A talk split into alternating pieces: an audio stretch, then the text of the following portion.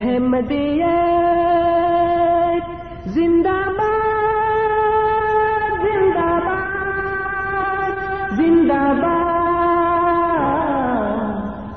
احمدیت زندہ باد احمدیت زندہ باد۔ احمدیت زندہ باد احمدیت زندہ باد احمدیت زندہ باد احمدیت زندہ باد احمدیت زندہ باد احمدیت زندہ باد احمدیت زندہ باد احمدیت زندہ باد احمدیت زندہ باد، احمدیت زندہ باد، احمدیت زندہ باد، احمدیت زندہ باد۔ آج چراغ ہر گھر میں ہے، آج خوشی ہر دل میں ہے۔ نئی صدی میں ہم داخل ہیں شکر خدا کا ہر دل میں ہے۔ احمدیت زندہ باد۔ احمدیت زندہ باد۔ پر ہم اسلام کا ہر دم دنیا میں لہرائیں گے۔ کاٹے چاہے لاکھ قدم بڑھاتے جائیں گے۔ احمدیت زندہ باد۔ احمدیت زندہ باد۔ احمدیت زندہ باد۔ احمدیت زندہ باد۔ احمدیت زندہ باد۔ احمدیت زندہ باد۔ ایسی قوم بھی ہے دنیا میں جو کلمہ مٹواتی ہے۔ کلمہ جو لب پر لائے گا، جیل سے بھجواتی ہے۔ احمدیت زندہ باد۔ احمدیت زندہ باد۔ احمدیت زندہ باد۔ احمدیت زندہ باد۔ احمدیت زندہ باد۔ احمدیت زندہ باد۔ حق کو اب پہچانو لوگوں اور کہاں ایمان ہے لوگوں قدر جہاں کلمے کی نہ خاک وہاں اسلام ہے لوگوں آباد أعوذ بالله من الشيطان الرجيم سورة السجدة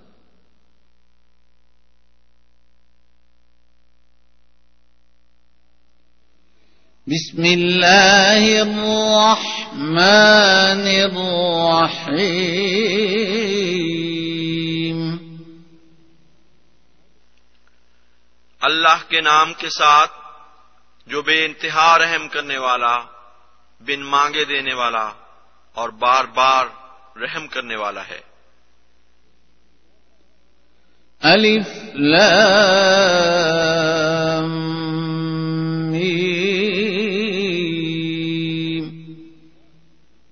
ان اللہ عالم میں اللہ سب سے زیادہ جاننے والا ہوں۔ تنزيل الكتاب لا ريب فيه من رب العالمين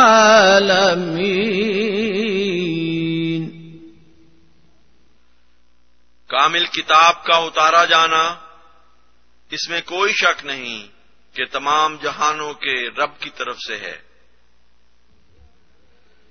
ام يقولون افتراه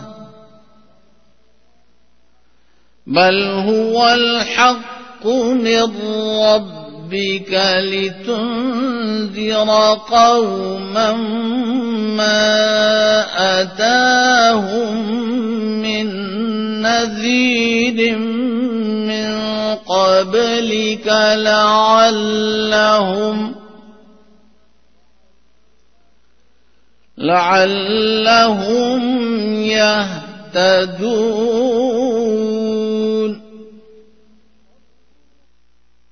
کیا وہ کہتے ہیں کہ اس نے اسے افطرا کر لیا ہے؟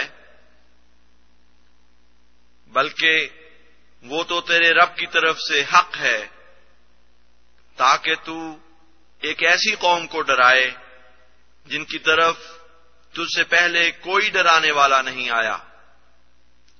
ہو سکتا ہے کہ وہ ہدایت پائیں۔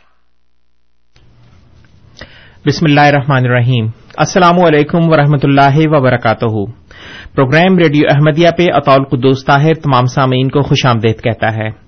پروگرام ریڈیو احمدیہ آپ ہر اتوار کی شام اے ایم سیون سیونٹی پر چار سے پانچ بجے کے درمیان اور اے ایم فائیو تھرٹی پر رات دس سے بارہ بجے کے درمیان سماعت فرما سکتے ہیں۔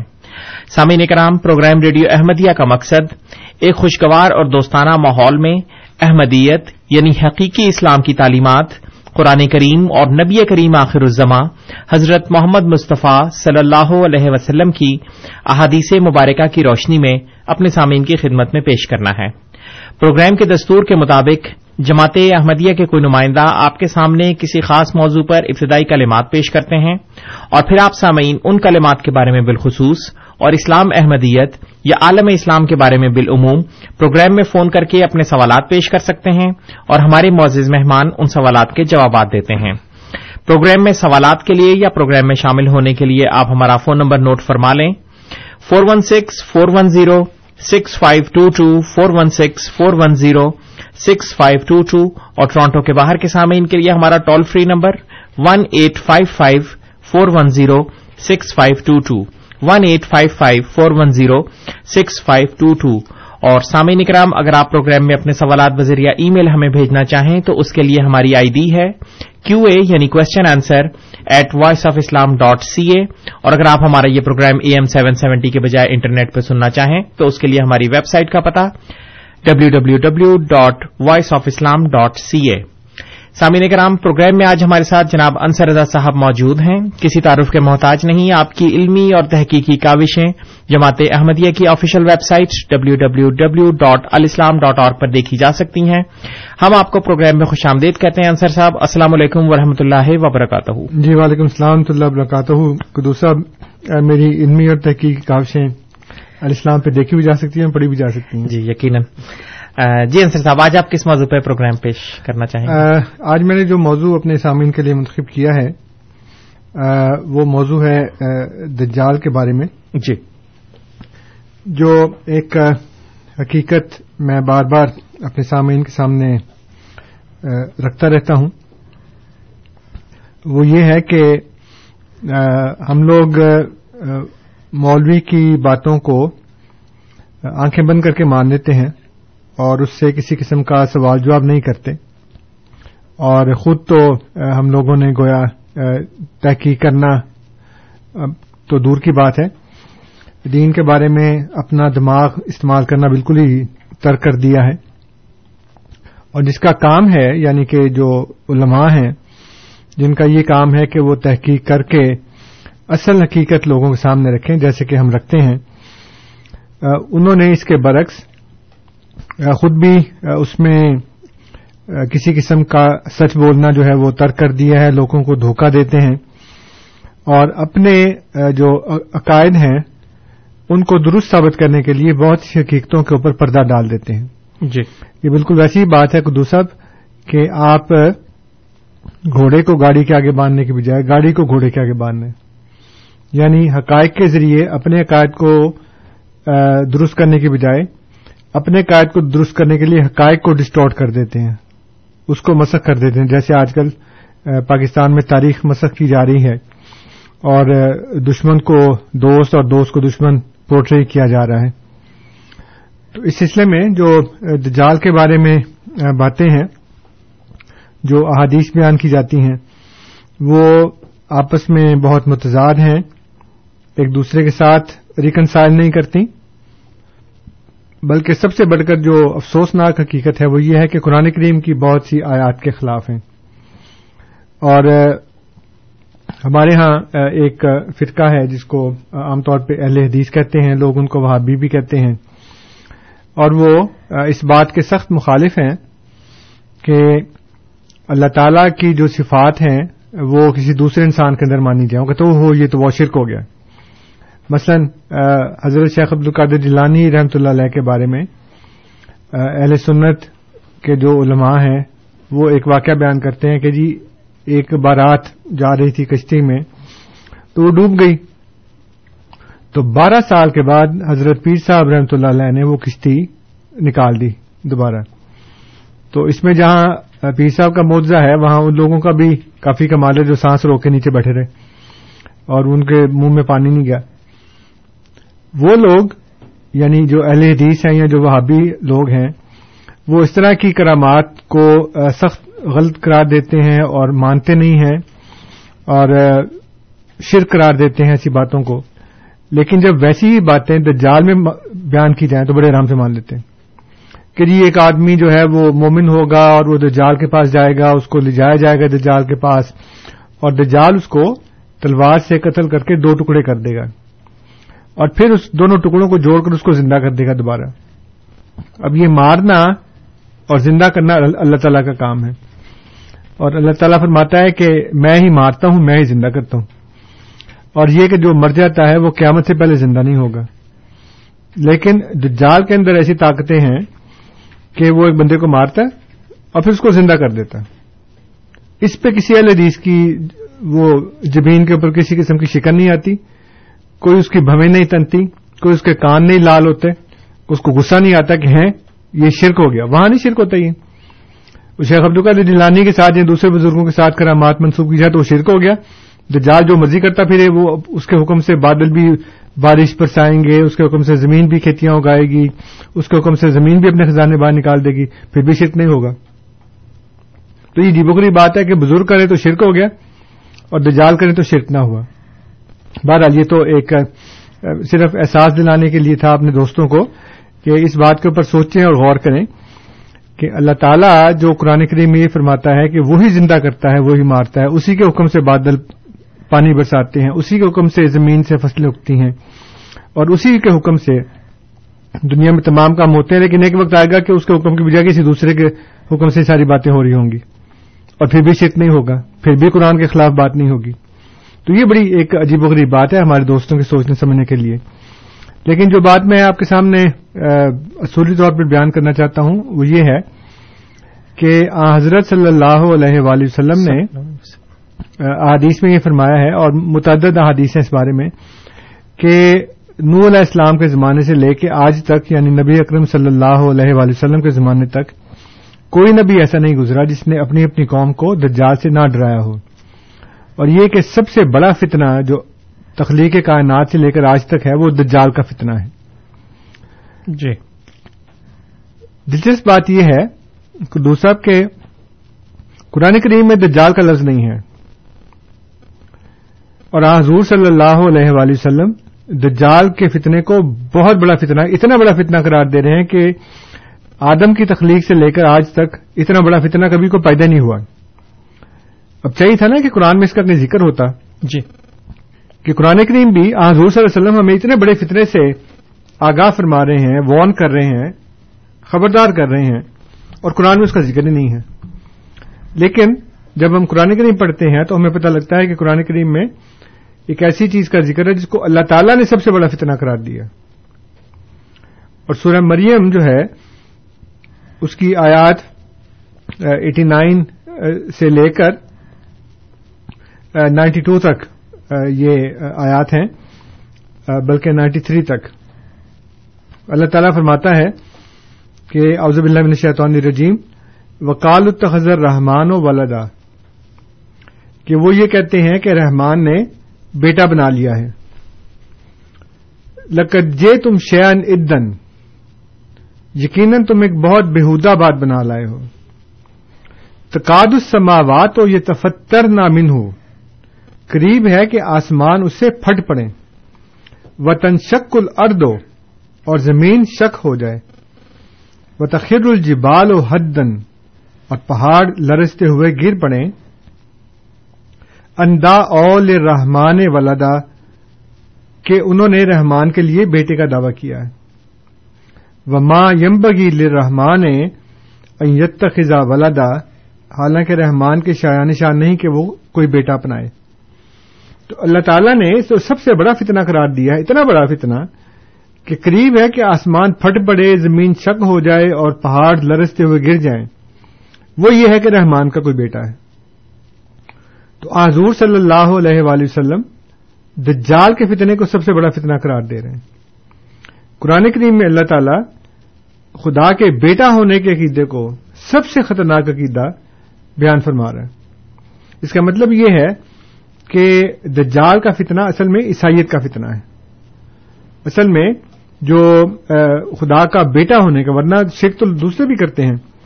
لیکن جو خدا کے بیٹے ہونے کا عقیدہ ہے، کیونکہ دوسری قومیں جو ہیں، وہ اپنے اپنے پیغمبر کو، اپنے اپنے اوتاروں کو، اپنے اپنے ولیوں کو خدا کہتے ہیں۔ لیکن عیسائیت ایک ایسا مذہب ہے جس میں خدا کے ساتھ خدا کے بیٹے کے ہونے کا تصور اور یہ اللہ تعالیٰ فرماتا ہے کہ یہ سب سے خطرناک عقیدہ ہے۔ تو ایک بات تو یہ ہے کہ قرآن اور حدیث میں جب ہمیں اتفاق ملتا ہے ایک بات کے اوپر، اور وہ یہ کہ جو سب سے بڑا اور خطرناک عقیدہ ہے اور سب سے بڑا فتنہ ہے، وہ یہ ہے کہ اللہ تعالی کا کوئی بیٹا ہے۔ پھر دوسری بات یہ ہے کہ حضور صلی اللہ علیہ وآلہ وسلم نے یہ فرمایا کہ جب تم دجال کا زمانہ پاؤ تو سورہ کہف کی پہلی دس اور آخری دس آیات پڑھو۔ جی۔ اب دیکھتے ہیں ہم کہ سورہ کہف کی پہلی دس آیات میں کیا بیان کیا گیا ہے۔ اللہ تعالیٰ فرماتا ہے کہ جو قرآن ہم نے نازل کیا ہے یہ مضبوطی سے قائم رہنے والے اللہ تعالی کی طرف سے ہے۔ اور یہ جو کتاب ہے یہ اس لیے ہے کہ لوگوں کو سخت عذاب سے ڈرائے مومنوں کو جو نیکیاں بجا لاتے ہیں خوشخبری دے۔ اور یونزر الزین کال التخذ اللہ ولدا اور ان لوگوں کو ڈرائے جنہوں نے کہا کہ اللہ نے بیٹا بنا لیا ہے۔ ماں لہم بہی من علم و لال آباہم نہ ان کو کچھ اس کے بارے میں علم ہے، نہ ان کے آبا کو۔ کبرت کلمت ان تخرج من فاہم یہ بہت بڑا کلمہ ہے جو انہوں نے اپنے منہ سے نکالا ہے۔ ان یقولون اللہ کزے بائی سوائے جھوٹ کے کچھ بھی نہیں کہتے۔ تو دیکھ لیں یہاں پہ بھی اللہ تعالیٰ نے لفظ استعمال فرمایا کبرت کلمت ان تخرج من فاہم یہ بہت بڑا کلمہ ہے بہت بڑی بات ہے جو ان کے منہ سے نکلتی ہے۔ جی۔ اور اس کے بعد جب ہم دیکھتے ہیں کہ آخری دس آیات میں اللہ تعالیٰ نے جو ارشاد فرمایا ہے وہ اللہ تعالیٰ فرماتا ہے کہ بس کیا وہ لوگ جنہوں نے کفر کیا، گمان کرتے ہیں کہ وہ میری بجائے میرے بندوں کو اپنا ولی بنا لیں گے۔ یقیناً ہم نے کافروں کے لیے مہمانی کے طور پر جہنم تیار کر رکھی ہے۔ کل حل نبے کم بلخ سرینا امالا کہہ دے کہ کیا ہم تمہیں ان کی خبر دیں جو امال کے لحاظ سے سب سے زیادہ گھاٹا کھانے والے ہیں۔ اللہ زینا دلاسا یوں فی الحال دنیا وہ جن کی تمام تر کوششیں دنیا کی زندگی کے اندر صرف ہو گئیں۔ وہ یا سبونا ان یو سنونا سنا۔ اور وہ جو یہ گمان کرتے ہیں کہ انہوں نے صنعت کاری میں کمال دکھا دیا۔ اب آپ اندازہ لگائیں کہ صنعت کاری میں کمال کس نے دکھایا۔ ہے وہ کون ہے جن جن کی ساری کی ساری کوششیں ان کی دنیاوی زندگی کے اندر صرف ہو گئی ہیں؟ وہ ظاہر ہے کہ وہ مغربی قومیں ہیں۔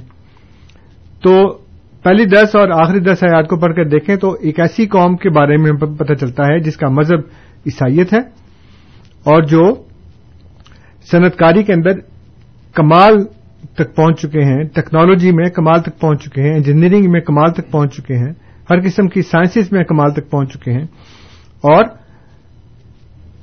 ان کی تمام تر کوششیں دنیا میں ہیں۔ روحانیت سے ان کو بہت کم تعلق ہے۔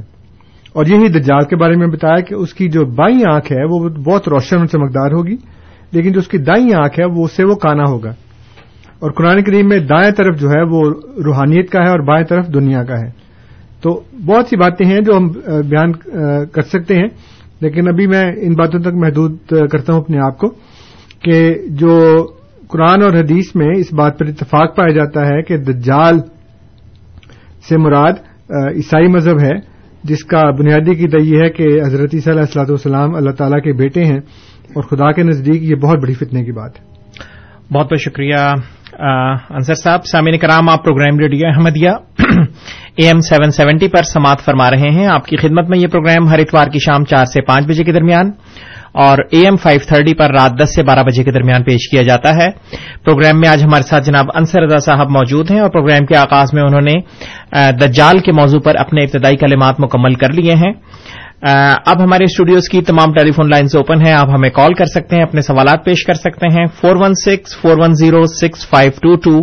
Four one six, four one zero, six five two two. اور اگر آپ ہمیں ٹورانٹو کے باہر سے کال کرنا چاہیں تو one eight five five, four one zero, six five two two. One eight five five, four one zero, six five two two. بذریعہ ای میل اپنے سوالات بھیجنے کے لیے ہماری آئی ڈی کیو اے یعنی question answer at voice of Islam dot C A جی انصر صاحب اس وقت ہمارے ساتھ کوئی کالر تو نہیں ہے لیکن ہمیں سوالات کچھ موصول ہوئے ہیں ای میل کے ذریعے اگر آپ کہیں تو۔ قیوم صاحب کی ای میل ہے وہ یہ پوچھنا چاہتے ہیں کہ جو قسمت میں دکھ اور مسائب ہوں تو کیا وہ ہر حال میں مل کر رہتے ہیں؟ کیا کسی طریقے سے انہیں ٹالا جا سکتا ہے؟ قسمت جو ہے یہ کوئی ایسی چیز نہیں ہے جس کو انسان کہے جی کہ یہ میری قسمت میں یہ بات لکھی ہے۔ اللہ تعالیٰ نے انسان کو جو شعور بخشا ہے اور جو طاقتیں دی ہیں اس کو جی۔ اس کی روح سے ہر انسان جو ہے وہ خود اپنے لیے ایک راہ چنتا ہے کہ وہ کون سی اس کے لیے راہ جو ہے وہ بہتر ہے یا وہ غلطی سے یا خوف سے یا لالچ سے کسی راہ کی طرف جاتا ہے۔ اگر قسمت میں ہو تو پھر گناہ اور ثواب کا کانسیپٹ بالکل ختم ہو جائے۔ یہ بالکل ویسی بات ہے کہ ایک انسان جو ہے وہ بندوق سے کسی کو گولی مار دے۔ جی۔ اور وہ کہ جی کہ میری قسمت میں یہ تھا۔ حالانکہ بندوق اس نے خریدی لائسنس اس نے لیا۔ ایک مینوفیکچرر نے وہ بندوق بنائی۔ گورنمنٹ نے اس کو لائسنس دیا۔ اس لیے تو نہیں دیا کہ وہ بندوں کو مارنا شروع کر دے۔ جی۔ یا شکار کے لیے دیا یا اپنی حفاظت کے لیے دیا۔ لیکن اگر وہ جان بوجھ کے کسی کو مارے گا اور پھر کہے گا جی میری قسمت میں یہی ہے۔ تو اللہ تعالیٰ نے ہر چیز کا نتیجہ رکھا ہوا ہے ایک۔ امال کا۔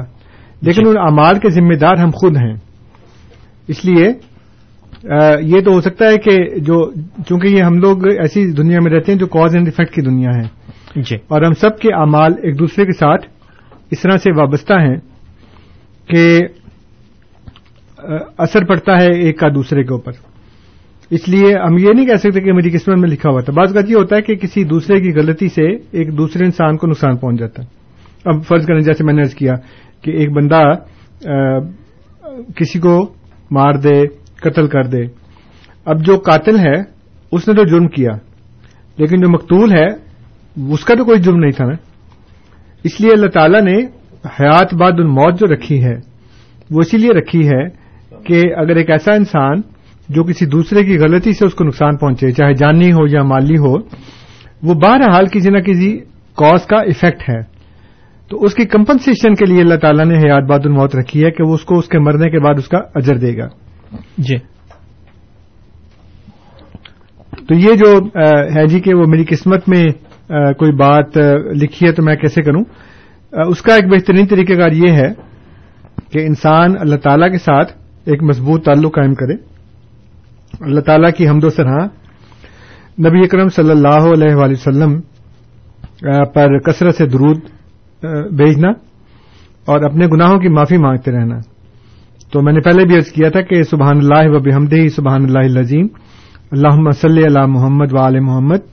استخر اللہ ربی من کل ضمبی متوب یہ بڑی جامع تین باتیں ہیں کہ جس میں آپ اللہ تعالیٰ کی تعریف بھی کرتے ہیں، اس کی حمد و ثناء بھی کرتے ہیں۔ آ، حضور صلی اللہ علیہ وآلہ وسلم پر درود بھی بھیجتے ہیں۔ اور ساتھ ساتھ اپنے گناہوں کی معافی مانگتے ہیں۔ تو استخر اللہ کا مطلب یہ ہے کہ جو بھی ہماری کجیاں ہیں، جو ہماری کمزوریاں ہیں اس کو اللہ تعالیٰ معاف کرے۔ ہماری جو بدعمالیاں ہیں، جو گمراہیاں ہیں، اس کے بد نتائج سے ہمیں اللہ تعالیٰ محفوظ رکھے۔ جو دوسروں کی ہیں، جیسے نبی کریم صلی اللہ علیہ وسلم نے دعا سکھائی کہ اگر آپ کسی جنگل وغیرہ میں جاتے ہیں، وہاں آپ کو رات گزارنی پڑتی ہے، تو آپ یہ دعا کریں کہ اوزب کلمات اللہ تام مات من شر ما خلق۔ کہ اللہ تعالیٰ تو نے جو کچھ بھی پیدا کیا ہے، جو بھی تیری تخلیق ہے، اس کے شرط سے ہم تیری پناہ مانگتے ہیں۔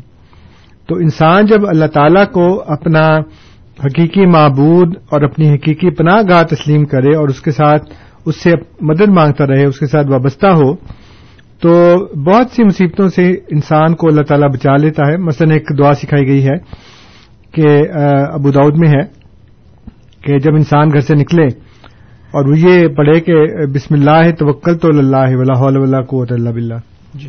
بہت چھوٹی سی دعا ہے بسم اللہ توکل تو اللہ ولا ولا قوت اللہ بلّہ تو شیطان اپنے چیلوں سے یہ کہتا ہے کہ اب تمہارا اس شخص پر کیسے قابو ہو سکتا ہے جس کو اللہ تعالیٰ نے اپنی پناہ میں لے لیا؟ کیونکہ ایسے انسان کو پھر اللہ تعالیٰ پناہ میں لے لیتا ہے اور ہر چیز کے شر سے اس کو محفوظ رکھتا ہے۔ اس لیے ہمارے مسلمان سامعین کے لیے یہ ہے دعا بڑی اچھی کہ آپ اگر اس کو لکھ کر اپنے گھر کے دروازے پہ لگا لیں اندر کی طرف اور روز نکلتے وقت یہ پڑھیں، بسم اللہ توکل تو اللہ، ولا حول ولا قوت اللہ بلّہ تو یقین مانیے، اب بہت سی مصیبتوں سے، بہت سے حادثات سے، ناگہانی قسم کے حادثات سے اور تمام انسانوں کے، تمام مخلوقات کے شر سے محفوظ رہیں گے۔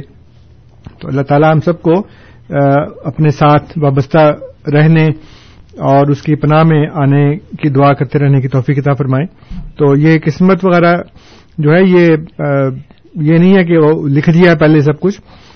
یقیناً اللہ تعالیٰ کے علم میں ہے سب کچھ جو بھی ہونا ہے، لیکن اس کا یہ مطلب نہیں کہ اس نے ہمارے لیے لکھ دیا اور ہم مجبور ہیں اس کے اندر۔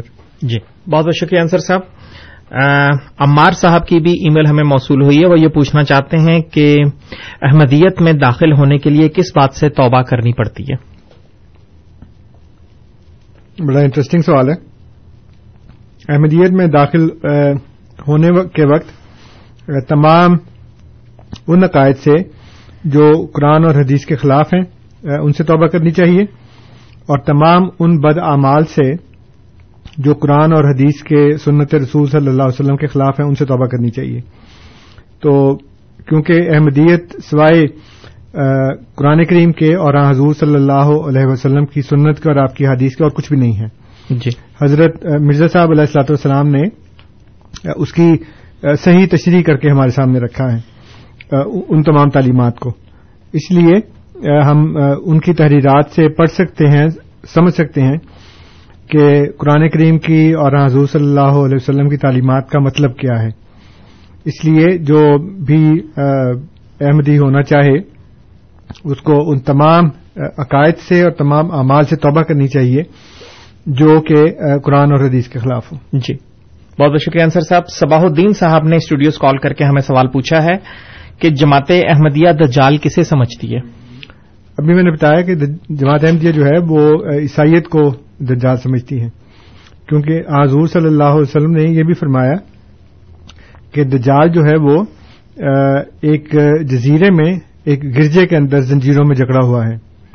یہ آپ کو تمیم داری ایک صحابی نے آ کے بتایا تو اب اس سے سمجھ آئے کہ جزیرے سے مراد برطانیہ ہے اور گرجا ظاہر ہے کہ عیسائیت کی نمائندگی میں وہ بتایا گیا ہے۔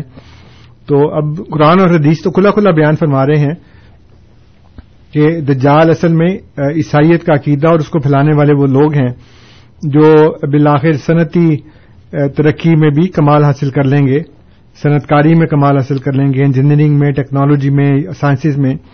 تو یہ وہ لوگ ہیں جن کی تمام تر زندگیاں جو ہیں وہ دنیاوی کوششوں میں ساری کی ساری گم ہو گئی ہیں۔ تو ہم تو ان کو دجال سمجھتے ہیں۔ بہت بہت شکریہ انصر صاحب۔ سامعین کرام، آپ program radio Ahmadiyya E M seven seventy پر سماعت فرما رہے ہیں۔ آپ کی خدمت میں یہ پروگرام ہر اتوار کی شام چار سے پانچ بجے کے درمیان اور اے ایم فائیو تھرٹی پر رات دس سے بارہ بجے کے درمیان پیش کیا جاتا ہے۔ پروگرام میں آج ہمارے ساتھ جناب انصر رضا صاحب موجود ہیں اور پروگرام کے آغاز میں انہوں نے دجال کے موضوع پر اپنے ابتدائی کلمات پیش کیے ہیں۔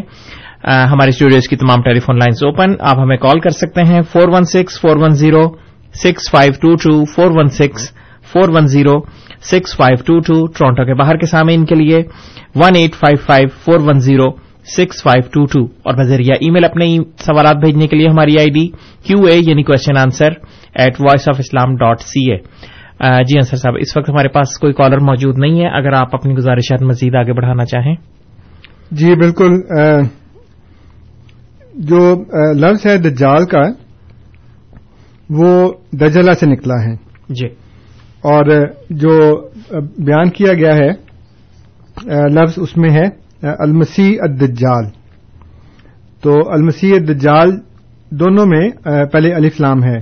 اور میں نے پہلے بھی ارض کیا تھا یہاں پہ کہ جو ذاتی نام ہوتا ہے نا اس کے ساتھ الف نام نہیں لگتا۔ اس لیے جب الف لام لگتا ہے تو وہ صفاتی نام ہوتا ہے۔ جی۔ تو المسیح الدجال جو کہا گیا ہے تو مسیح کا مطلب ہے سیاحت کرنے والا۔ حضرت عیسیٰ علیہ السلام کو بھی اس لیے مسیح کہتے ہیں کہ انہوں نے بہت سیاحت کی ہے۔ پہلے تو فلسطین میں کافی جگہ پھرتے رہے۔ اس کے بعد پھر جب وہ سلیب سے اتارے گئے ہیں زندہ حالت میں، تو پھر وہاں سے وہ سیاحت کر کے ہندوستان تک آئے کشمیر تک۔ تو اس لیے ان کو المسیح کہتے ہیں، ان کو بھی۔ اور دجال کو بھی اس لیے کہ قرآن حدیث میں لکھا ہے کہ وہ پوری دنیا میں پھر لے گا۔ اس لیے اس کو مسیح کہتے ہیں۔ اور دجال جو ہے، وہ دجلا سے نکلا ہے۔ اس کا مطلب ہے جھوٹ، دھوکہ ملما کاری، جیسے مثلا پیتل کے اوپر رنگ چلا کے اس کو سونا بتانا۔ جی۔ تو یہ دیکھ لیں آپ کہ اس وقت یہی ہو رہا ہے نا؟ پوری دنیا میں کہ جھوٹ کا اور دھوکے بازی کا دور دورہ ہے اور اصل وہ کسی نقلی چیز کے اوپر رنگ چلا کے اس کو اصل کے طور پر پیش کیا جا رہا ہے۔ اس وقت مارکیٹنگ یہی ہو رہی ہے ساری۔ ایک ایک نمبر چیز کم ملتی ہے، آپ کو دو نمبر بلکہ تین نمبر بلکہ چار نمبر بھی مل جاتی ہے ساری کی چیز۔ تو یہ دجال، اس کا نام رکھنے کا یہ مقصد تھا کہ وہ جھوٹ دھوکے بازی اور فریب کاری اور ملما کاری جو ہے اس کے ذریعے وہ لوگوں کو یہ ساری باتیں بتائے گا۔ جی بہت بہت شکریہ۔ انصر صاحب ہمارے پاس کچھ مزید ای میل بھی موصول ہوئی ہیں لیکن ہم پہلے کال لیں گے احمد صاحب کی۔ احمد صاحب السلام علیکم۔ وعلیکم السلام۔ میں میرا سوال ہے کہ میں سنی مسلمان ہوں اور میں جب بھی احمدی دوستوں کے ساتھ ان کا جنازہ پڑھنے جاتا ہوں تو وہ مجھے پڑھنے نہیں دیتے۔ کیا یہ سچ ہے؟ اگر سچ ہے تو یہ بتائیں کہ اس میں فرق کیا پڑتا ہے کہ اگر وہ سنی، ان کا نماز، جنازہ پڑھ لیں یا کیا احمدیوں کو اجازت ہے کہ وہ دوسروں کی نماز جمازہ پڑھ لیں؟ اور چھوٹا section of this question is کہ اگر قیامت کے دن اگر چھوٹی چھوٹی ان دس انسیکریسیز جو ہیں یا غلطیاں چھوٹی چھوٹی جو ہیں، اگر ان کو اللہ تعالیٰ معاف کر دے گا اور یہ سارے ترہتر فرقے جہنت میں چلے جائیں گے یا نہیں؟ بہت بہت شکریہ احمد صاحب. آپ کے سوالات کی طرف ابھی ہم آئیں گے، لیکن پہلے لطیف صاحب کی بھی کال لیں گے۔ لطیف صاحب، السلام علیکم۔ وعلیکم السلام۔ انصر رضا صاحب سے یہ سوال تھا، ابھی آپ نے فرمایا کہ اللہ تعالیٰ جب ایک بار مار دے گا تو پھر قیامت کے دن ہی زندہ کرے گا۔ تو پھر اللہ تعالیٰ نے ابراہیم علیہ السلام سے چار پرندے ذبح کروا کے ان کو دوبارہ زندہ کر کے کیسے اڑا دیا؟ صورت بقرہ میں جس کا ذکر ہے مجھے اس کو بتائیے شکریہ۔ بہت بہت شکریہ لطیف صاحب۔ انوار صاحب کا بھی سوال لیں گے اور اس کے بعد پھر ان تمام سوالات کی طرف آئیں گے۔ انوار صاحب السلام علیکم۔ جی وعلیکم السلام ورحمۃ اللہ۔ جی میرا سوال یہ ہے کہ علماء حضرات جو ہیں وہ یہ سارے دینی علوم رکھنے کے باوجود اور سمجھنے کے باوجود قرآن و حدیث کو تو عوام الناس میں ان کو گمراہ کیوں کرتے ہیں؟ جی۔ بہت بہت شکریہ انوار صاحب۔ ہرمندر صاحب کا بھی سوال لے لیتے ہیں کیونکہ وہ ہمارے ساتھ اس وقت موجود ہیں۔ ہرمندر صاحب السلام علیکم۔ جی وعلیکم السلام جی۔ سر۔ کیونکہ سارے نبی ڈراؤ آئے اس لیے کس کو زیادہ ڈرنا چاہیے نجات کو یا شیطان کو دوجی گل ڈر ڈر نال مسئلے حل کرنے اچھے نے یا پیار نال یا سمجھا کے؟ جی۔ تھینک یو جی۔ بہت بہت شکریہ ہرمندر صاحب۔ جی انصر صاحب پہلے تو احمد صاحب کا سوال کہ احمدی ان کو وہ کہتے ہیں کہ جنازے کی اجازت نہیں دیتے میری یہ بالکل غلط بات ہے۔ جی۔ کبھی بھی ایسا نہیں ہوا کہ کوئی غیر احمدی آیا ہو کسی احمدی کا جنازہ پڑھنے اور ہم نے اس کو روکا ہو۔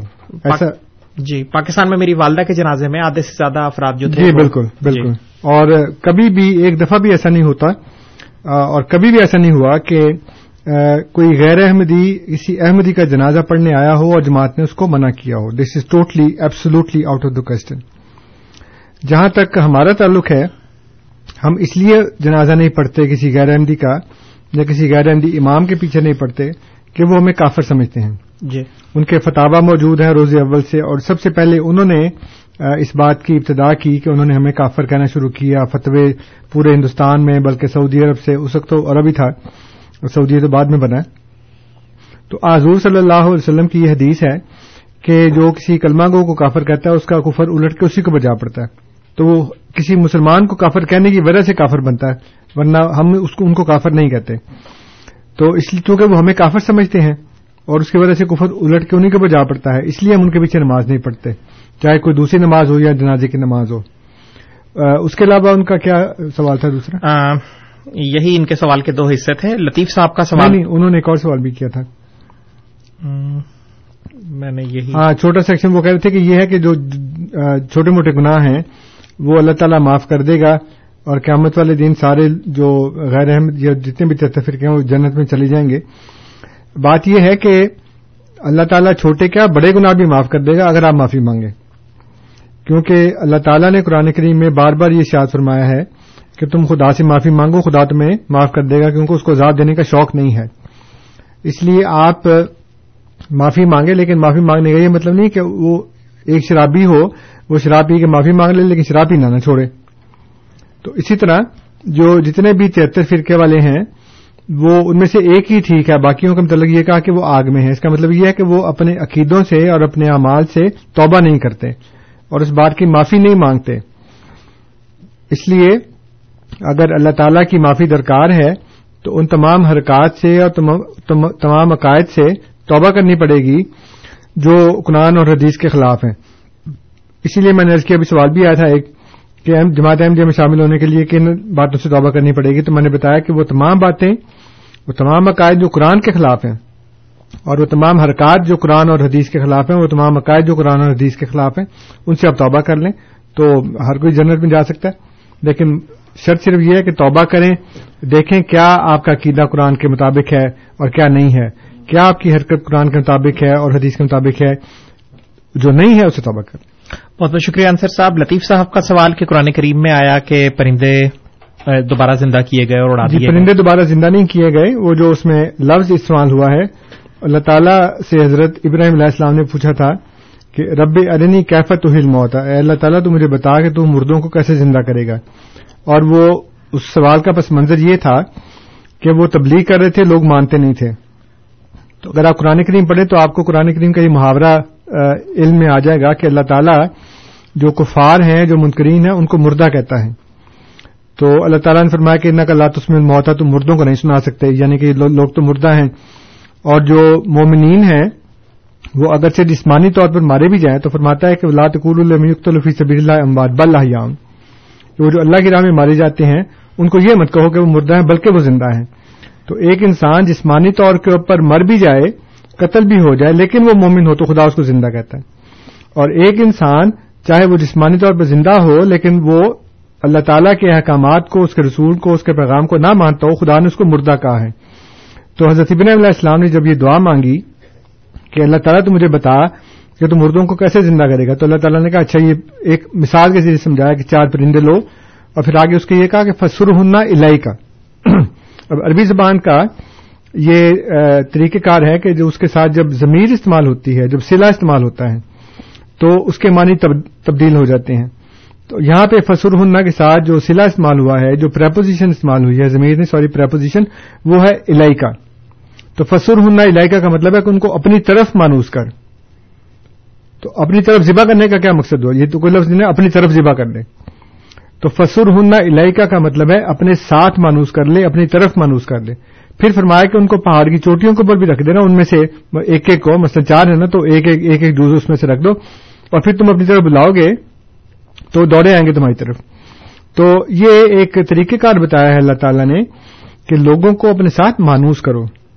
مانوس کیے بغیر لوگ آپ کی بات نہیں مانتے۔ اس لیے دعوت اللہ کا اور تبلیغ کا بنیادی گر جو ہے وہ یہ ہے کہ آپ لوگوں کو اپنے ساتھ مانوس کریں، پھر اس کے بعد آپ ان کو دعوت دیں تو پھر وہ آپ کی بات مان لیں گے۔ تو کوئی کسی مردے کو زندہ نہیں کیا، ورنہ قرآن کریم میں تضاد پیدا ہو جاتا ہے جب اللہ تعالیٰ قرآن کریم میں یہ کہتا ہے کہ کوئی قیامت سے پہلے زندہ نہیں ہوگا اور دوسری طرف کہے کہ نہیں جی وہ پرندوں کو ذبح کیا، وہ مر گئے، اس کے بعد زندہ کر دیا، تو قرآن میں تضاد پیدا ہو گیا نا؟ تو یہ ممکن نہیں ہے قرآن کریم کے اندر تضاد نہیں ہے کسی صورت بہت بہت شکریہ انصر صاحب۔ ہرمندر صاحب کا سوال کہ سارے نبی ڈرانے آئے تھے۔ ڈرانے کا مطلب یہ نہیں ہوتا کہ وہ ان کو عجیب سا بہو بن کر ڈرانا شروع کر دوں بلکہ ڈرانے کا مطلب ہوتا ہے وارن کرنا۔ اور یہ بالکل ویسی ہی بات ہے کہ آپ بچوں کو یہ کہتے ہیں کہ یہ نہ کھاؤ اس سے پیٹ خراب ہوگا۔ تو آپ ان کو وارن کر رہے ہیں نا لیکن ہم اس کو یہ بھی کہتے ہیں ڈرا رہے ہیں۔ آپ ایک سڑک پہ جا رہے ہیں ٹھیک ہے؟ اور ادھر سے ایک بندہ آ رہا اور اس نے آگے دیکھا کہ کھائی ہے وہاں پہ اور سڑک ختم ہو گئی، سیدھی کھائی میں جا رہی ہے اور آپ تیزی کے ساتھ ڈرائیو کرتے وہاں جا رہے ہیں۔ تو جس نے کھائی دیکھی ہوئی وہ آپ کو وارن کرے گا کہ ادھر نہ جاؤ، اس اسپیڈ سے تم جا رہے تمہاری بریکیں بھی لگیں گی، آگے کھائی تم گر جاؤ گے۔ تو وہ ڈرا رہا ہے، وہ وارن کر رہا ہے۔ وہ آپ کو بہو بن کے ڈرا رہے ہیں وہ ڈر جاؤ گے، ایسے وہ کسی بچے کو جیسے جن سے یا کسی ڈرونی چیز سے ڈرا دیا جائے۔ تو ڈرانے کا مطلب یہ نہیں ہے، ڈرانے کا مطلب ہے وارن کرنا۔ تو انبیاء جو ہوتے ہیں وہ نذیر ہوتے ہیں، نذیر کا مطلب ہے وارن کرنے والا۔ وہ کہتا ہے کہ جس طرف تم جا رہے ہو، ہمیشہ انبیاء اسٹیٹس کو کے خلاف آتے ہیں۔ جو بھی قوم ایک خاص سمت میں جاری ہوتی ہے، اس کو ڈراتے ہیں کہ جو تمہارے طریقہ کار ہیں جو تمہارے اعمال ہیں، یہ تباہی کی طرف لے کے جا رہے ہیں اور اس لیے ہم تم کو وارن کر رہے ہیں کہ یہ بات چھوڑ دو ون ایٹی ڈگری پہ واپس آ جاؤ۔ تو لوگ وہ ایک اسپیڈ کے بڑی تیزی کے ساتھ ایک, ایک طرف جا رہے ہوتے ہیں لیکن انبیاء ان کو وارن کرتے ہیں کہ اس طرف نہ جاؤ تباہی کا راستہ ہے۔ تو یہ مطلب اس کا وارن کرنے بہت بہت شکریہ انصر صاحب۔ ناصر صاحب ہمارے ساتھ ٹیلی فون لائن پہ موجود ہیں ان کا سوال لیں گے۔ ناصر صاحب السلام علیکم۔ وعلیکم السلام السلام علیکم۔ جی وعلیکم السلام ورحمۃ اللہ۔ میرا ایک سوال ابھی آپ نے جو بیان کیا نا کہ ہم جو کلمہ گو ہے اس کو ہم مسلمان کہتے ہیں جیسے مثلا میں کلمہ پڑھتا ہوں لا الہ الا اللہ محمد رسول اللہ جیسے اس کا لفظی معنی ہے کہ اللہ کے سوا کوئی عبادت کے لائق نہیں ہے محمد صلی اللہ علیہ وسلم اللہ کے رسول ہیں۔ جی اگر میں یہ کلمہ پڑھتا ہوں تو اگر قرآن کے دوسرے احکامات کی میں ٹوٹلی نفی کرتا ہوں۔ ٹوٹلی نفی کا کیا میں پھر بھی مسلمان رہوں گا؟ بہت بہت شکریہ جی۔ جی انصر صاحب۔ اس کا جواب یہی ہے کہ آپ نے پھر جو زبان سے کہا ہے، وہ درست نہیں ہے۔ کیونکہ جب یہ کہا کہ اللہ ایک ہے اور محمد صلی اللہ علیہ وآلہ وسلم اس کے رسول ہیں، تو رسول ہونے کا یہ مطلب نہیں کہ آپ نے کہا کہ وہ رسول ہیں اور وہ رسول ہو گئے یا آپ نے ان کو تسلیم کر لیا زبان کلامی بلکہ اس کا مطلب یہ ہے کہ پھر آپ ان کے احکامات کے اوپر بھی عمل کریں۔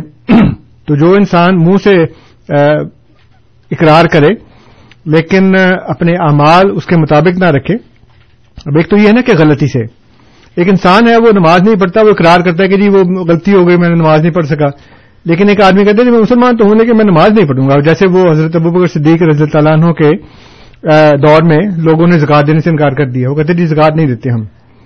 اب اس میں دو صورتیں ہو سکتی ہیں۔ یا تو انہوں نے زکات بطور ایک اسلامی رکن کے اس کا انکار کیا، تب تو پکے کافر ہو گئے۔ یعنی منہ سے یہ کہنا لا اللہ محمد رسول اللہ صلی اللہ علیہ وسلم اور زکات نہیں دینے کی جب زکات کو نہیں مانتے۔ اسی طرح بندہ کہ جی میں نماز نہیں مانتا۔ تو وہ تو پھر مسلمان نہیں ہے۔ اس لیے کہ اسلام کے بنیادی ارکان کا اس نے انکار کر دیا۔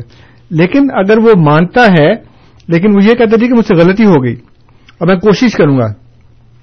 تو وہ پھر بندہ جو ہے وہ مسلمان ہی ہے، وہ کافر نہیں ہے۔ اگرچہ وہ اس معیار کا مسلمان نہیں ہے جس معیار کا مسلمان ہونا چاہیے۔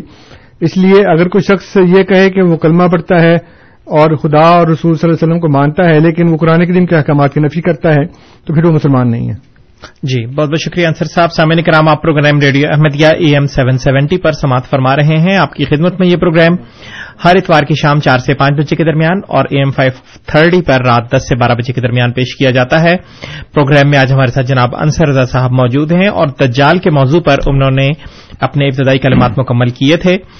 آپ ہمیں کال کر سکتے ہیں four one six, four one zero, six five two two, four one six, four one zero, six five two two Toronto کے باہر کے سامنے کے لیے one eight five five, four one zero, six five two two. غالباً phone line پہ ہیں انوار صاحب؟ غالباً امین صاحب ہمارے ساتھ ٹیلی فون لائن پہ ہیں، پہلے ان کا سوال لیں گے۔ امین صاحب، السلام علیکم۔ وعلیکم السلام۔ صاحب، آپ نے جو دجال کی ڈیفینیشن پیش کی ہے، اس میں آپ نے جو رسول اللہ صلی اللہ علیہ وسلم نے بتایا کہ یہ ایک وجود ہے یہ عیسائی تو ایک قوم ہے رجال۔ ٹھیک ہے دجال ایک پرسن اس کی پیشانی پہ کافر لکھا ہوگا۔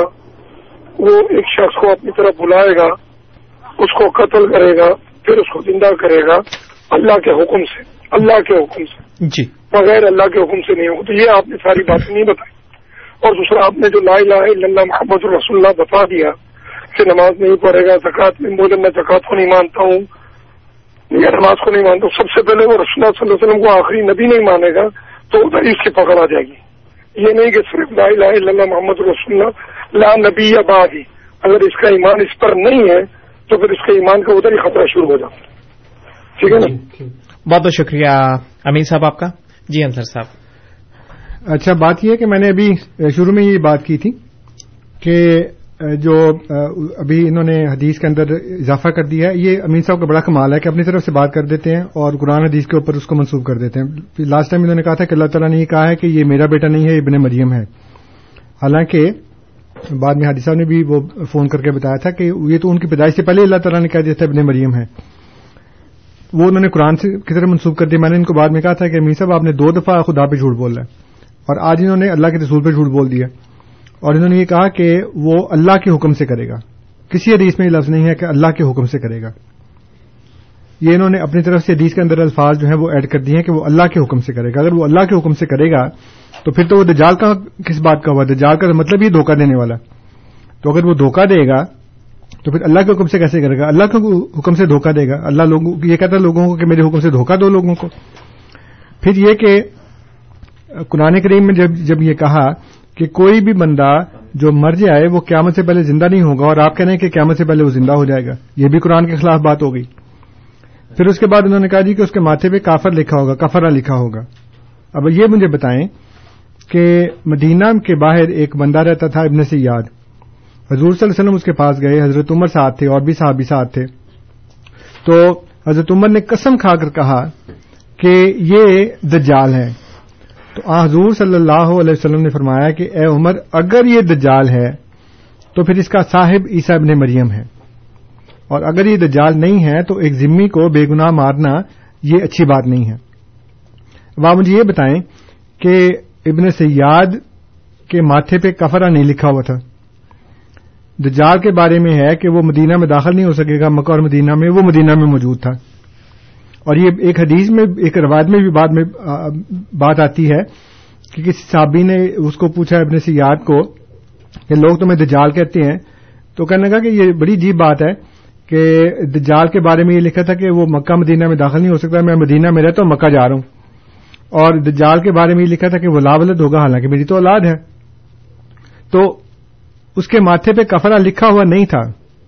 نبی کریم صلی اللہ علیہ وسلم کو یہ کہنا چاہیے تھا کہ عمر، تم ایم ہی قسم کھا رہے ہو، اس کے ماتھے پہ کفرا لکھا نظر آ رہا تمہیں کسی جگہ پہ؟ نہیں لکھا ہوا نا، اس کا مطلب یہ دجال نہیں ہے۔ اور پھر دجال کے بارے میں یہ ہے کہ وہ مدینہ میں داخل نہیں ہو سکتا، مکہ میں داخل نہیں ہو سکتا، یہ مدینہ میں موجود ہے، یہ کیسے دجال ہو سکتا ہے؟ لیکن حضور صلی اللہ علیہ وسلم نے فرمایا کہ اگر یہ دجال ہے، تو پھر اس کا صاحب عیسی ابن مریم، یہ کیوں کہا کہ اگر یہ دجال ہے؟ آپ کو کہنا چاہیے یہ دجال نہیں ہے۔ اس لیے کہ اس کے ماتھے پہ کفرا نہیں لکھا ہوا، اس لیے کہ یہ مدینہ کے اندر موجود ہے۔ اس وقت وہ بھی لڑکا تھا شادی نہیں ہوئی تھی اس کی۔ تو تیسری بات نہیں کہہ سکتے تھے وہاں پہ۔ اس لیے ان باتوں کا کچھ خوف کھایا کریں، خدا کا ایسی بات کرنے سے پہلے۔ اسی لیے میں نے کہا نا کہ جو عام لوگ ہیں، وہ تو اپنا ذہن استعمال ہی نہیں کرتے۔ اور جو لمحہ ہیں، وہ لوگوں کو دھوکہ دیتے ہیں ایسی بات سے۔ اور امیسا نے ایک اور بات کی ہے۔ نہیں، غالباً یہی سوال میں نے جو نوٹ کیا تھا ان کا۔ میرا خیال تھا کہ شاید انہوں نے اس کے ساتھ اور بھی کوئی بات کی چلیں امین صاحب سے گزارش کہ وہ دوبارہ آ جائیں۔ ٹیلی فون لائن پہ انوار صاحب سے بھی ہماری گزارش ہے کہ وہ اگر ہمیں ٹیلی فون لائن پہ دوبارہ آ کے اپنا سوال لکھوا دیں یا ان کو ہم آن لائن لے لیں گے۔ دوبارہ انوار صاحب سے یہ گزارش ہے۔ اس وقت ہم چل رہے ہیں ارشد صاحب کی طرف۔ ارشد صاحب السلام علیکم۔ جی وعلیکم السلام ورحمۃ اللہ۔ جی انصر صاحب کو بھی السلام علیکم۔ میرا کوشچن یہ کہ انصر صاحب نے جیسے بھی بتایا کہ برطانیہ اور یہ جو ہے یہ کو دجال سمجھتے ہیں۔ تو جیسے ہم عام مسلمانوں کا عقیدہ ہے کہ دجال کی شخصیت ہے اور آخری زمانے میں اس کا ظہور ہوگا اور لوگ اس کے خوف سے جو ہے وہ اپنے ایمان کو بھی بدل لیں گے۔ تو میرا ابھی یہ سوال ہے کہ جیسے اگر برطانیہ ہی دجال ہے، ہم مان لیں کہ سید دجال ہے، تو ان لوگوں کے بارے میں آپ کا کیا خیال ہے؟ انصر صاحب، جو لوگ برطانیہ میں جا کے سیاسی پناہ لے لیتے ہیں یا وہاں جا کے اپنی پرماننٹ رہائش جو ہے اختیار کر لیتے ہیں، سیاسی پناہ میں کہہ رہا ہوں امیگریٹ نہیں کہہ رہا میں۔ جی جی۔ بہت بہت شکریہ ارشد صاحب آپ کے سوال کی طرف ابھی آئیں گے لیکن پہلے ہم سوال لیں گے گرمیل سنگھ صاحب کا۔ گرمیل صاحب السلام علیکم۔ ہاں جی وعلیکم السلام۔ آپ سب کو بھی السلام علیکم۔ وعلیکم السلام ورحمۃ اللہ۔ ہاں جی میرا سوال ہے ابھی ابھی آپ نے کافر کے بارے میں بات کی۔ دنیا میں بہت سے مذہب ہے جو اپنے طور طریقے سے اپنے خدا کو مانتے ہیں اللہ کو مانتے ہیں الگ الگ نام سے۔ میرا مذہب تو سکھ ہے۔ اچھا تو باقی کے یہ جتنے بھی ہیں، ہم سب مانتے ہیں، پھر ہندو دھرم یا دوسرے دھرموں کو بھی کافر کیوں کہا جاتا ہے اسلام سے؟ جبکہ میرے مذہب میں، سکھ مذہب میں میں بات بتاؤں کہ مسلمانوں کا کوئی ایسا غلط نام نہیں رکھا گیا کہ ہم ایسے نام سے پکارے کہ وہ دیکھو ہمارے خدا کو نہیں مانتے تو ہم اس کو یہ نام دیتے ہیں۔ تو یہ بات ٹھیک نہیں ہے کہ اگر کوئی اپنے طریقے سے اللہ کو مانتا ہے، کوئی گاڈ کہتا ہے، کوئی کچھ کہتا ہے تو ان کا اپنا طریقہ ہے۔ باقی رہی بات جو یہی میں کہنا چاہتا تھا کہ ہمارے مذہب میں کوئی ایسا نام نہیں ہے نام نہیں ہے تو آپ یہ تفصیل سے بتائیں۔ بہت بہت شکریہ گرمیل صاحب۔ بشارت صاحب کا بھی سوال لیں گے۔ بشارت صاحب السلام علیکم۔ ہاں جی السلام علیکم۔ وعلیکم السلام۔ اچھا صاحب سوری میں آپ کو ایک بات کہنے والا ہوں کہ آپ میں اور دجال میں کیا فرق ہے؟ بہت بہت شکریہ پشارت صاحب آپ کے سوال کی طرف بھی ابھی آئیں گے۔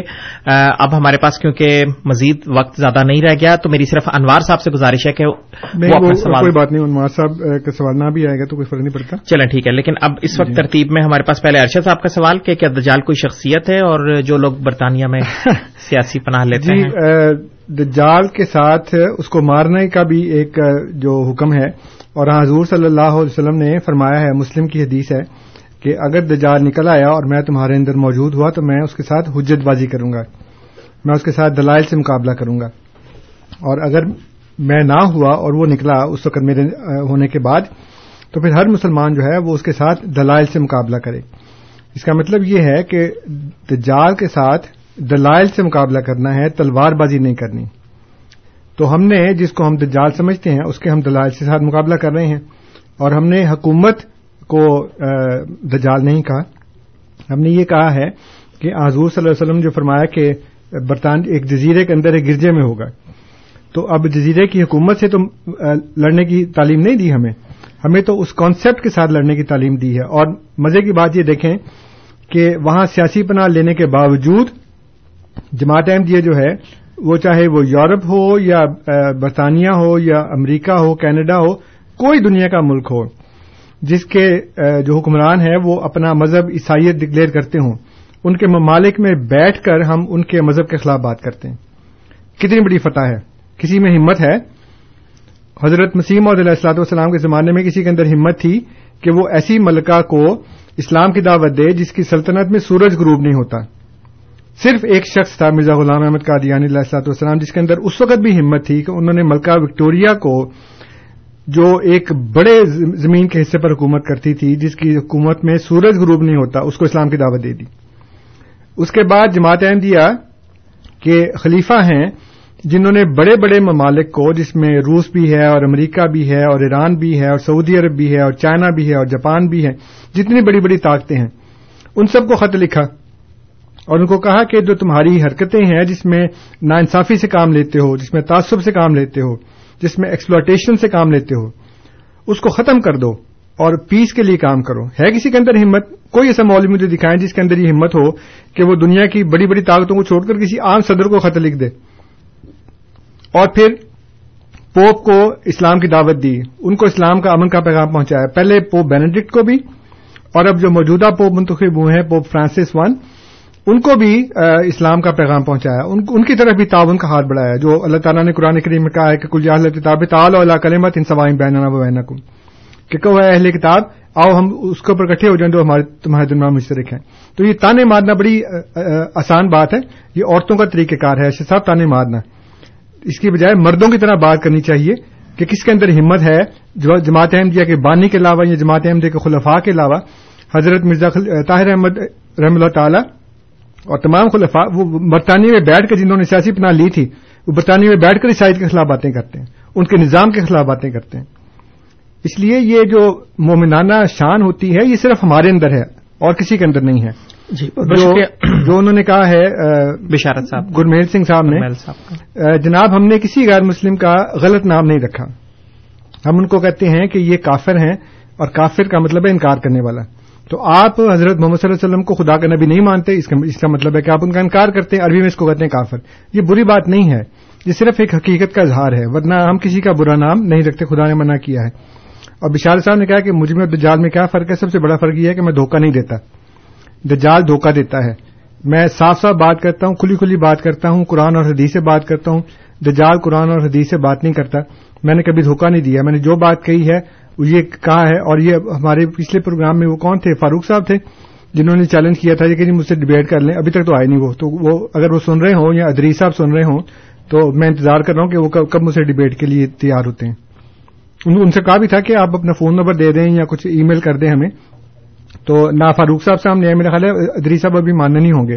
فاروق صاحب نے ان کے گٹے گوٹے پکڑے ہوں گے کہ خدا کا واسطہ، میری عزت رکھ لو، مان جاؤ۔ لیکن نہ تو وہ آئے ہیں، نہ فاروق صاحب آئے ہیں۔ جی بہت بہت شکریہ انصر صاحب، ہمیں ایک ای میل بھی موصول ہوئی تھی رابیہ احمد احمد صاحبہ کی آسٹریلیا سے، لیکن وقت کی کمی کی وجہ سے وہ انشاءاللہ ہم رات دس سے بارہ کے پروگرام کے درمیان اس ای میل کو انشاءاللہ جواب دیں گے۔